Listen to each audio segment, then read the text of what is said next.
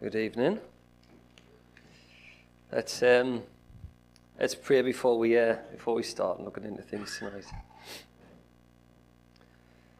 Lord God, thank you for um, just your providence in in uh, all of the things that are prepared, Lord, and in the way that you speak to different hearts, Lord. And I thank you just for the worship time we've had there, Lord. That um, this is precisely what we want for tonight, Lord. Not to to set out to tear things down, Lord, but to lift you up and, um, and to see you glorified in this place. And so I pray that that would be, um, as we're students of the Scripture, Lord, as we study um, primarily what your word has to say, Lord, as opposed to what others have to say, Lord, that you'd speak to us through it and, um, and help us to be wise. That's this in Jesus' name. Amen. Well, um, so over the course of a few evening services, um, we'll be looking at the question, and I, have taken a long time. Every time Andrew asked us, I seem to have something else to say, um, which is how should the Christian respond to the cults as opposed to kind of all sorts of other titles we could have. And so I'm hoping that tonight will serve as a, a bit of an introduction um, and a bit of a fundamentals focus and kind of laying the groundwork for the other sort of two parts that we'll look at. And then the other two, um, I'd like to sort of drill down into some of the specifics of uh, perhaps the two most likely groups that we'll encounter um, which, was, which would be Jehovah's Witnesses and, and perhaps Mormons as well. Though I'm happy to discuss others, and, uh, and no doubt there'll be things that'll um, come up that'll certainly question, you know, Catholicism, Islam, all sorts of things as well. But I'm framing it as a bit of a study um, because I feel that's the best way to kind of uh, to cover it. So I thought it was helpful to give a little bit of uh, testimony to start because it, it might be a bit of a, a unique uh, study um, to put the, everything into context. Now, if you've spoken to me about spiritual matters in the past and and um, in the last few years in particular, you might have noticed I've got a particular thing about this question um, how should the Christian respond to the cults? And um, if I'm being open and honest from the start, it's something that I have to keep myself in check um, when it comes to digging deep. And uh, by that mean like deep, really deep, deep, deep, deep, um, into questions like this one, because I'm always, always been fascinated by what people believe and why they believe it it's just appeared inside and inbuilt somewhere. And so, um, you know, I always want to know why do people that you meet wholeheartedly believe things that I don't. Um, and it started out in my teens. I was obsessed with sort of creation, evolution for a, a long time, um, and tried to turn over all the stones on that one. And then it became like philosophy in my 20s for a while, and all sorts of questions about agnosticism and what you can know and what you can't. Um, and I've even delved into like wacky fringe stuff, like why people believe in a flat Earth and stuff like that. Um, but in the last three or four years, it's sort of been the cults for a while. Uh, and looking into their origins and their founders and what they believe and, and just trying to understand because it might seem really wacky on the surface like why is it that people are genuinely persuaded that it's true so um, background of like watching documentaries and history and, and um, debates and reading christian books but most importantly reading scripture to try and understand um, what we should sort of have to say about it why does it, you know, it doesn't make sense to me when you first look at people's beliefs sometimes, but why do they hold to them like really sincerely? But the question we've got to ask ourselves as we start down this road is what does it really profit our spiritual walk with Christ to study all of that stuff and not spend that time um, grounding ourselves in Scripture and actually growing our faith in the truth? Um, our desire as we study these things should be to grow in the knowledge and our love of Christ um, as opposed to like being right or trying to prove somebody else wrong. And so that's why the question is, how should we respond as opposed to like, why is everybody else wrong and, and why are we right about this? Um, because I don't think it would be spiritually healthy to spend sort of three step studies just picking stuff apart. And so what I'm hoping we'll do, which is a little bit like what Sally was touching on there, is to, is to set our course on knowing Jesus better through his words. And in the light of that, hopefully that'll graciously expose false teaching and at the end of the day, if we truly believe that what we've got here in the scriptures is, uh, is true, then there's nothing to be feared from turning over every stone in search of the truth and, um, and understanding that actually anyone who doesn't have the truth is wrapped up in a spiritual blindness. Um, and how do we try to love them?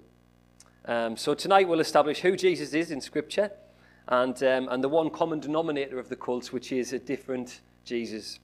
And we'll also look at briefly at the other fundamental issue, which will kind of set the scene for the other studies, which is um, a language barrier that we face when we try to speak to people um, wrapped up in cult theology. So as a structure, I'm borrowing from a book called The Kingdom of the Cults, which sounds like dodgy as anything from the title. Um, but it's a really good overview. It's by a guy called Walter Martin, who's died now, but uh, it's a very good overview, and I've kind of done a lot of study in there. So here's what we're going to read for the first point tonight, which is on the first slide, actually. Um, the first point tonight is false Christ can't save. And so our sort of main focus will be on this passage in 2 Corinthians 11, 1 to 4, which is entitled Paul and the False Apostles. And it says, I hope you will put up with me in a little foolishness. Yes, please put up with me. I am jealous for you with a godly jealousy. I promised you to one husband, to Christ, so that I might present you as a pure virgin to him. But I'm afraid that just as Eve was deceived by the serpent's cunning, your minds may somehow be led astray from your sincere and pure devotion to Christ. For if someone comes to you and preaches a Jesus other than the Jesus we preached, or if you receive a different spirit from the spirit you received, or a different gospel from the one you accepted, you put up with it easily enough. And that's the point that I want to get at. That's up there, which is false Christ can't save. And what's the biblical reason for making that statement? Because on the surface, it's a very confrontational thing to say to somebody. But if we really want to love anyone who's blinded um, within the cult, we need to talk plainly and truthfully into their blindness. Now, as far as the, the rest of the context of that passage goes, um, we know that Paul was writing to the church in Corinth and he was establishing the truth of his own teaching, as well as imploring the church to hold true to the gospel and the teaching of the apostles. Because the church in Corinth had received truth, um, they had the revelation of the Old Testament to look at, and they had the teaching of the apostles. And Paul's determined that they should uh, be presented to Christ as pure and prepared for his coming. But that key little bit in the middle, just as Eve was deceived um, by the serpent, his fear is that their minds might be tricked or gently led astray from that truth. And note at this point that the accusation isn't that they're flagrantly disregarding everything and throwing out the window and chasing falsehoods outright. But the concern is that, like Eve in Genesis, that they'd be deceived and end up pursuing a lie, whether they realized it or not. So, briefly, what did the serpent say to Eve? Very familiar passage, um, but so important for laying the groundwork for the studies. So in Genesis 3 1 to 6, these are the words. It says, Now the serpent was more crafty than any of the wild animals the Lord God had made. He said to the woman, Did God really say you must not eat from any tree in the garden? And the woman said to the serpent, We may eat from the trees in the garden, but God did say, You must not eat fruit from the tree that is in the middle of the garden, and you must not uh, touch it, or you will die. You will not certainly die, the serpent said to the woman, for God knows that when you eat from it, your eyes will be opened, and you'll be like God, knowing good and evil.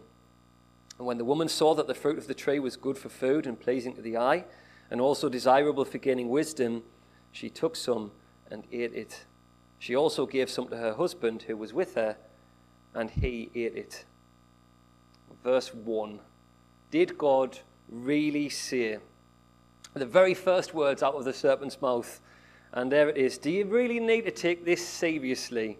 And are you sure that that's God, God, when, uh, God, what God meant when he said that? And generally speaking, from what I can gather, that's the crux of what most of the cults will start with. Did God really say this bit of the word or that bit of the word? It's a lot more subtle than we might think as a starting point.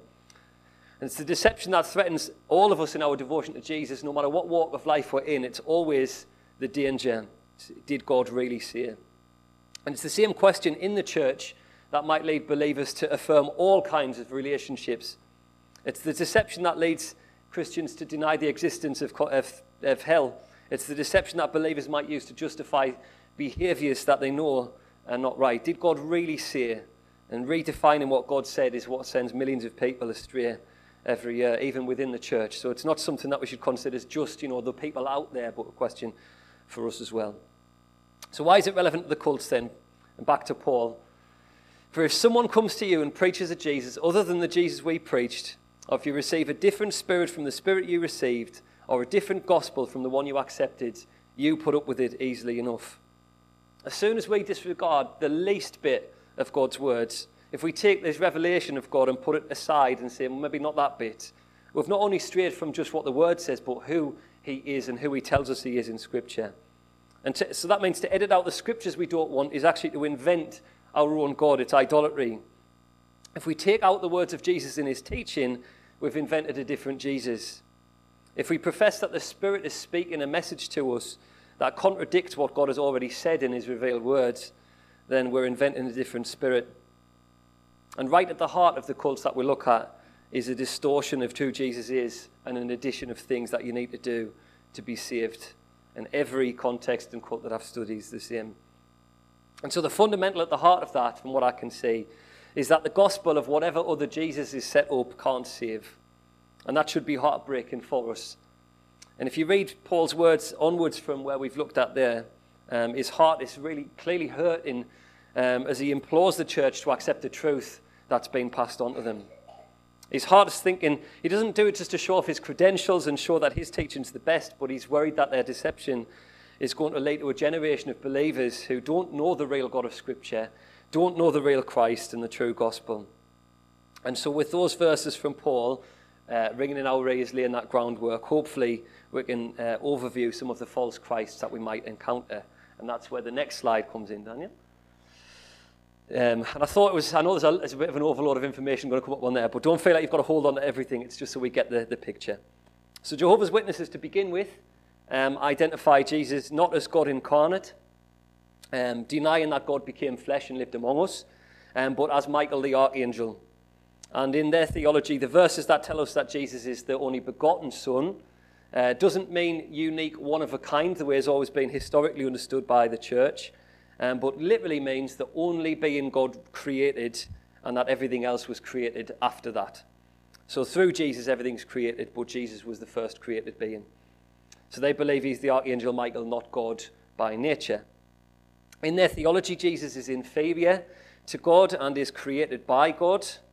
And witnesses don't worship Jesus as a result and point to verses like when Jesus says, The Father is greater than I, um, as a theological statement about Jesus' nature, uh, rather than an ordered Trinity. So if you're to delve into Jehovah's Witness sources, Um, it's important to see this subtle mistranslation of texts that uh, just adds to the issue, and I don't want to go too much into that tonight, but we'll look at it in future.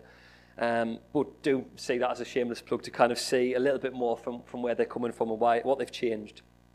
But do understand that uh, the New World Translation they use will literally, in some cases, just say something else entirely. And that's why it can be difficult when you're reading what the Bible says about Jesus to actually get through the deception and, and reach somebody. Now, as for Mormon theology, frighteningly goes even further afield um, because Jesus for Mormons is one of three gods of this world, three different and distinct gods, which is Heavenly Father, Jesus, and Holy Spirit. And um, Mormons believe that Heavenly Father and Jesus, two different gods, as I've said, have physical being the same way we do. Um, and one of their quotes is that it's a body, of blo- a body of bones and flesh as tangible as man's. And in fact, they believe that Heavenly Father was once a man like us, and that through goodness he progressed to become God. Um, more on this when we look at Mormons another night. So Jesus then, according to Mormons, is not eternally God. Jesus, they believe, is a literal, a literal physical child of Heavenly Father and a spirit wife, of which he has many. Um, and they speculate about how that might happen. And I'm sure you find it quite shocking to hear just how far away um, from scriptural understanding that is. And I don't know if I've mentioned on there yet that uh, they believe Jesus is Lucifer's brother um, as opposed to um, only begotten.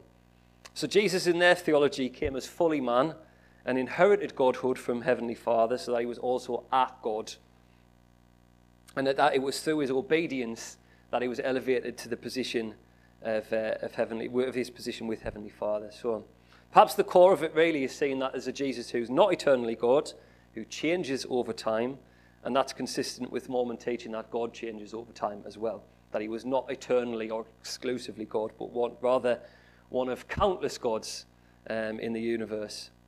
So while both Jehovah's Witnesses and Mormons um, read the Gospels and revere Jesus as essential in salvation, they both deny that God is incarnate in the way that the church has historically taught. That's enough of that. um, but for now, I can summarize the problem um, shared by both of those groups with one simple question, which is Is Jesus in very nature God? Now, since both of them deny that uh, Jesus is God in slightly different ways, I hope that the scriptures we look at just now clarify the issue. And it's significant because if you speak to a Mormon or a Jehovah's Witness, they do affirm that Scripture is given by God. Um, so there's no better way to speak to them than to use the Scriptures that they do hold as true. So this slide here, and I again I apologize. What I will say is that I'm happy to share the slides if anyone would like to review them later.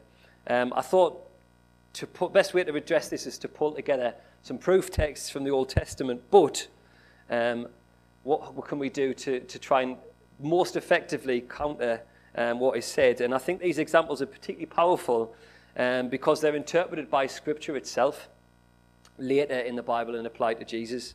So while someone might say, oh, well, you're just mis- misinterpreting or misusing a Scripture, it's a lot harder when the New Testament quotes the verses um, and points directly to Jesus. You can't dismiss like Scripture's own hyperlinks, um, whereas it is easy to twist one verse out of context. So you might already be adept at quoting all of this, um, but let's quickly spell them out. Isaiah 40, verse 3 A voice of one calling in the wilderness, prepare the way for the Lord, make straight in the desert a highway for our God. Now, this verse is applied in John 1 23 to John the Baptist's announcement of Jesus, signaling quite simply that Jesus, the coming one, is Lord.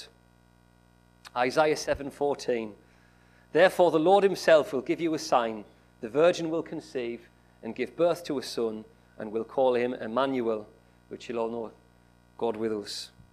And that verse can't be contested again because it's quoted in Matthew 1:23 and applied specifically to Jesus' birth. God with us, not our God with us. And the Lord speaks in Zechariah 12:10 this is the Lord Yahweh speaking, they will look on me, the one they have pierced. A verse that speaks obviously about the manner of Jesus' crucifixion. And since it's God Himself who's speaking in this verse, it can only be fulfilled if God Himself is pierced by men.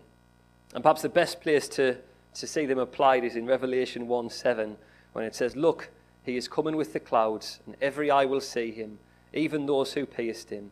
And all the peoples on earth will mourn because of Him so shall it be. Amen. Jesus is Lord. The scripture consistently takes the time to quote in context to make sure the message of the Old Testament running through isn't missed. But New Testament, briefly, uh, gives plenty of examples of Jesus' deity too. And so I will, moving on to the next little slide. I promise you this is the last one in terms of heavy, lots of info. I'm not going to start even at John 1, where you might expect because though it's profound when it's used properly, um, we'll see in a future evening it's been absolutely butchered in the New World Translation, and so it's ineffective when you're actually speaking to witnesses about it.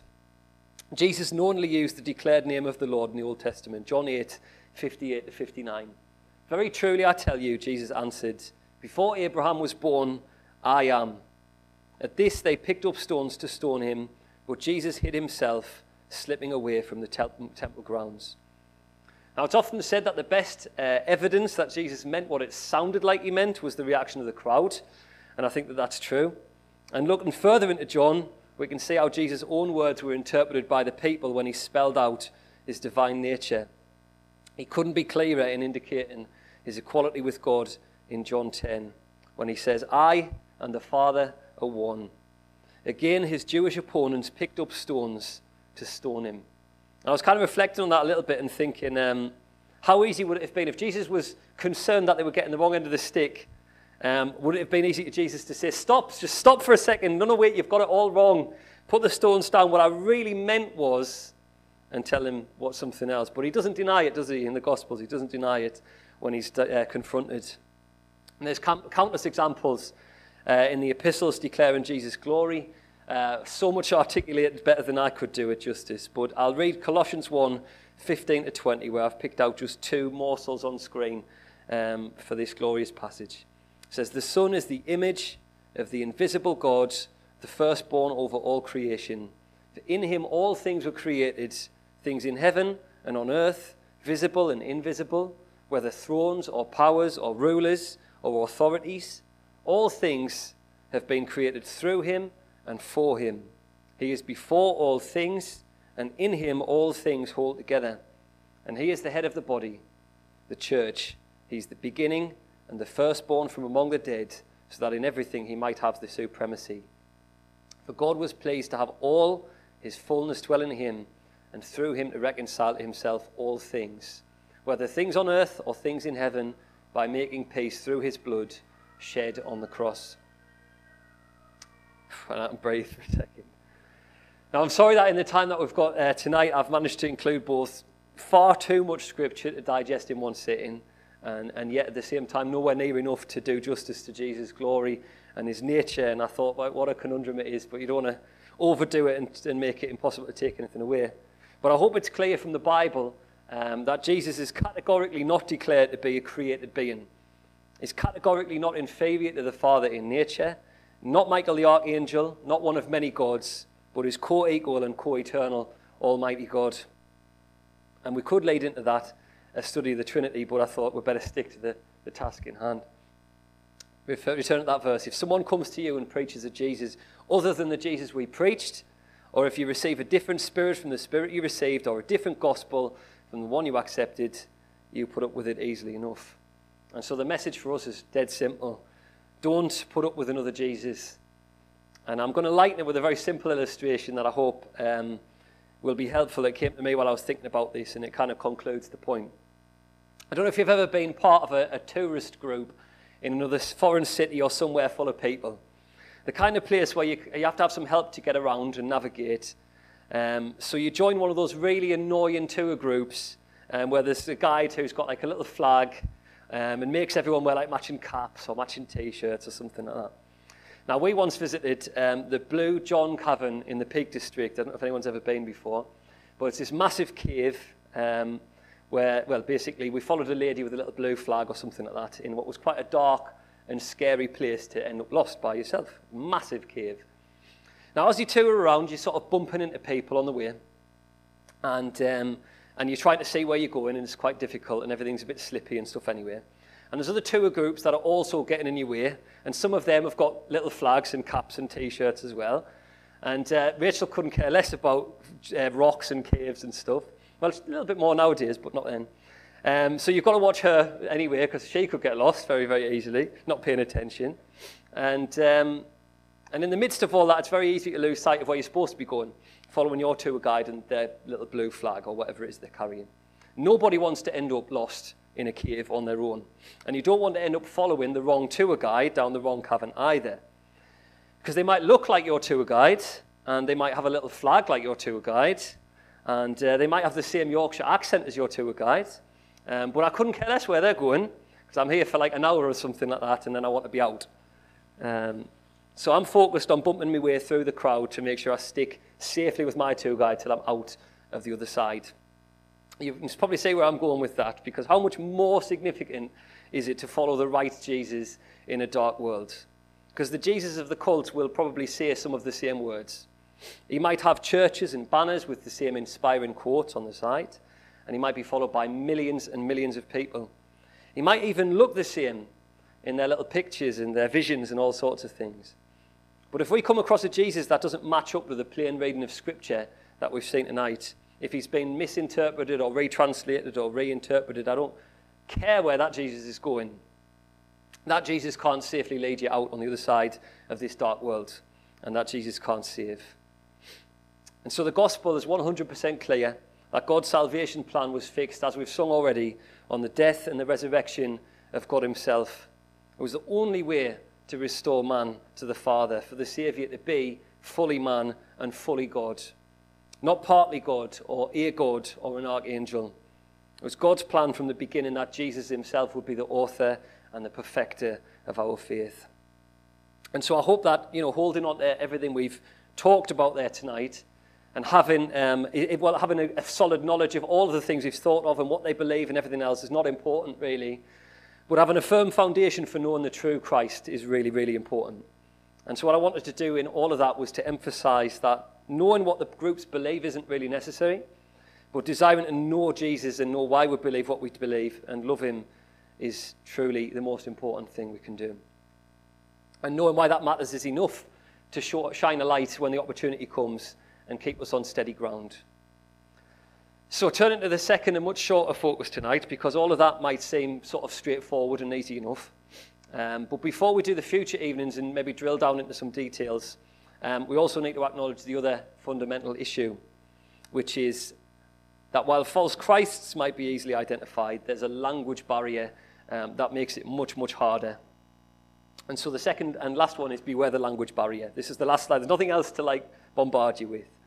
But let these verses that I've got there be in your mind as, uh, as we look at this point. And this is where the rest of the verse from Paul about putting up with a different gospel is uh, relevant. Now, I'd be surprised if this hasn't happened to you or doesn't happen at some point. You get a knock at the door, and it's a Jehovah's Witness, and, uh, and you have an initial polite greeting. I don't know, maybe you don't give them a polite greeting, maybe you just tell them to get lost. I don't know. Um, but you have an initial polite greeting, and you feel like it's an opportunity um, to speak some truth to this person, to shine some light. So graciously, you listen for a little while, and they ask a series of questions to establish where they think you're at. But what happens is that while they're talking to you, you actually find yourself sort of nodding along to most of what they say. And in fact, it feels like the purpose of the conversation is all about finding agreement as much as possible, at least as a start point. And when you try to share something scriptural, they nod along wholeheartedly in agreement, and somehow you get to the end and think that you've talked for ages and you've talked about nothing significant or meaningful. Nothing communication of ideas occurred. Whatever you said just didn't seem to land. And the problem that we've got here is that the vocabulary of the cult is different uh, to the vocabulary that we get in the Bible. And so I remember a fruitless and very long conversation with a gentleman at my door a few years back, um, which could have been quite fruitful maybe if I'd known the concept I was trying to share were perfectly acceptable to him in words alone. Um, they just meant totally different things to me and the guy that I was speaking to. And so let me share a trivial example now, in English, if I said, uh, Do you like tuna? Um, some people here might say yes, some people might say no. Um, and I'm frightened now because I've got Spanish speakers in the audience. But if in Spanish, if I said, Tel gusta el tuna, um, the word tuna means cactus. So I could talk to, say, Carlos, maybe when he first came, I'm sure he knows enough now, and have a really great conversation and perhaps think, oh, we really have a lot in common. And I'm thinking, oh, he's really into fish the same as me, and he's actually sharing a love of, you know, desert plant varieties. Um, and we could have this really meaningful exchange, but actually, in our heads, it sounds great, but there's nothing actually exchanged at all. And when you tell a Jehovah's Witnesses or a Mormon, or indeed many other groups, uh, that you believe that salvation comes by grace through faith, most of them will happily agree with you. But what you mean by grace and what they mean by grace is as different as tuna and cactus. And so, in The Kingdom of the Cults, the book that I mentioned before, the author suggests that most cult followers at your door will begin by ask, talking about the following and see if this matches your own experience. They'll speak extensively about love, they'll speak extensively about tolerance, and extensively about forgiveness. And they'll talk about the Sermon on the Mount quite a lot. And um, speaking about these things, these topics, allow the person to tell the Christian that we really agree. And regardless of our definitions in terms, we'll all agree that God is loving. We'll all agree that Jesus came for a purpose, with a mission. And we'll all agree that forgiveness is important from God to us and from us to other people. And we need to understand that that confusing level of agreement is not by random chance. Witnesses and Mormons are on mission, and they're expected to study uh, continually to prepare to speak to people. So they'll know this stuff like the back of their hand. And they'll know what you're probably going to say, even if they don't really understand the gospel themselves.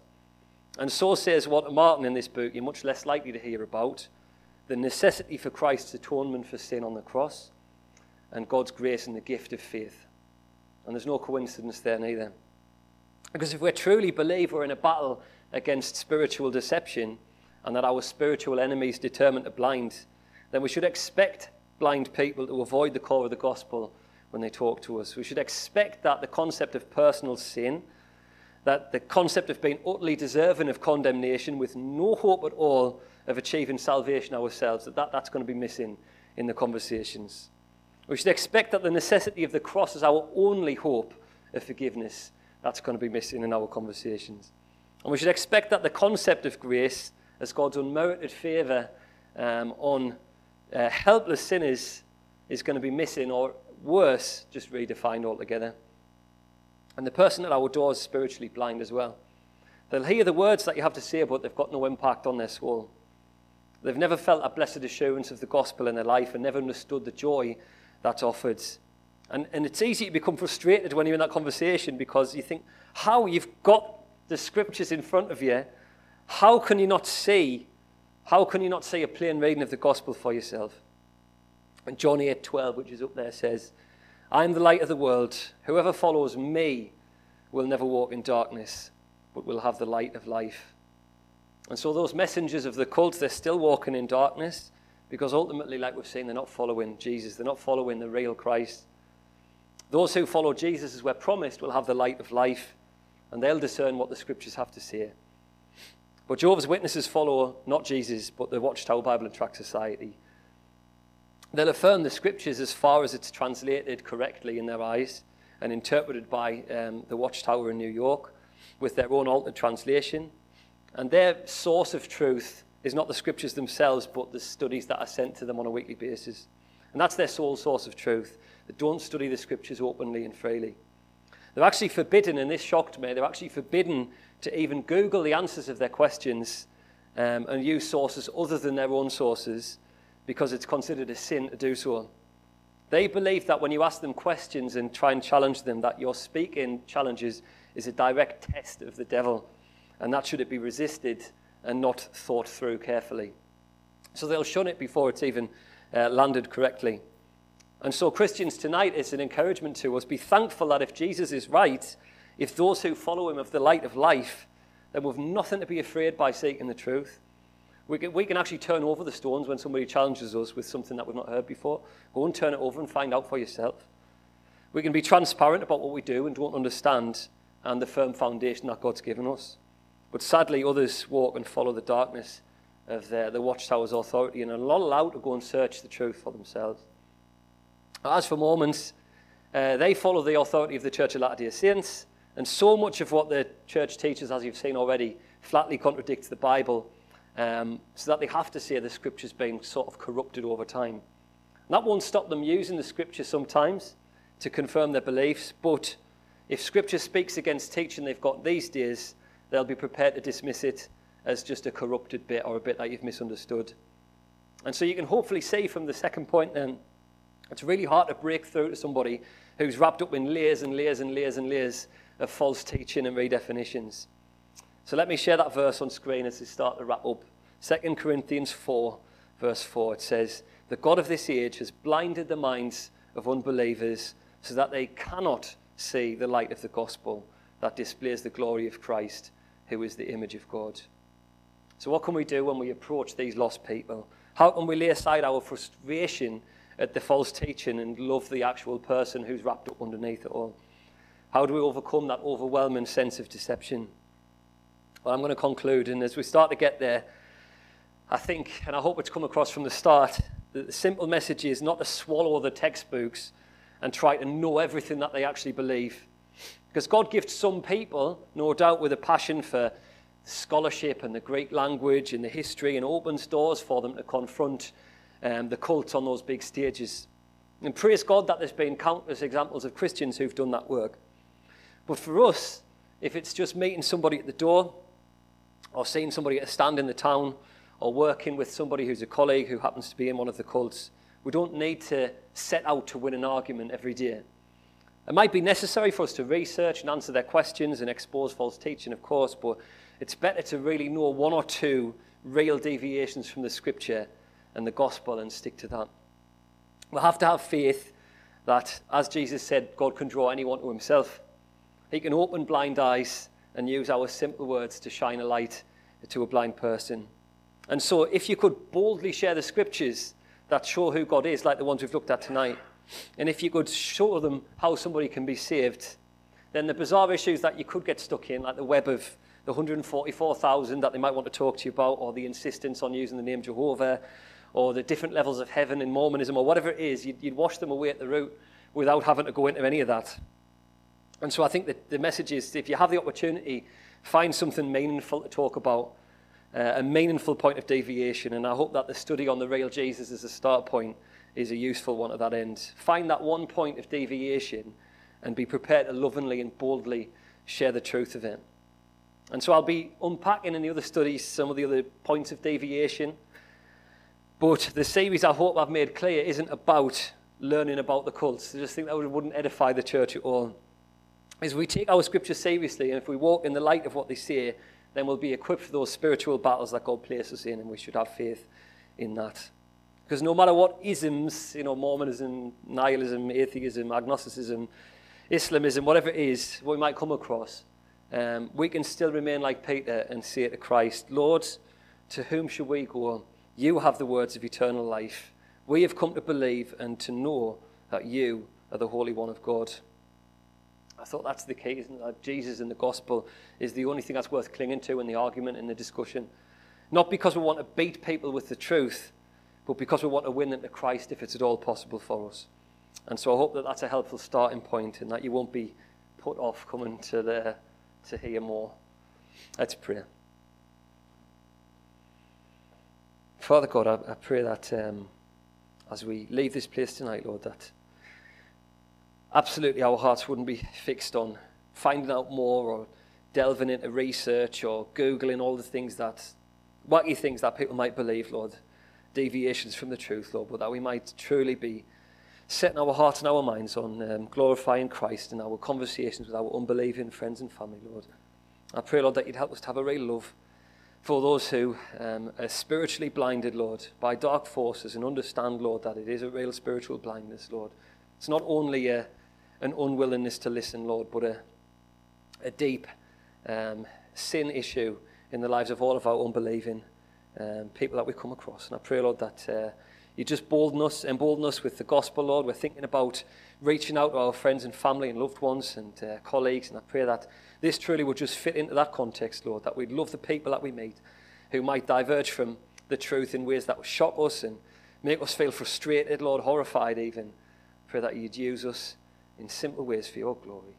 I ask this in Jesus' name. Amen. Amen.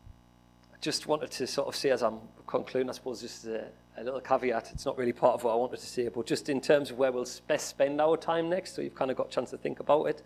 Um, so I thought that the next study that we would do um, would focus um, more closely, rather than dealing with Jehovah's Witnesses and Mormons have said, we'll study fundamentally who does God declare himself to be, and in the light of that, it confronts Mormonism quite clearly. And then the third part, which is how can man be saved, and in the light of that, it covers what others believe, witnesses, Catholicism, all sorts of groups. So the other last thing, if you've got any interest in for the study side of it, some of the scriptures, because I know there's like masses of stuff up there, do just let us know. I'm happy to, uh, to share anything really with you. All right, thanks very much.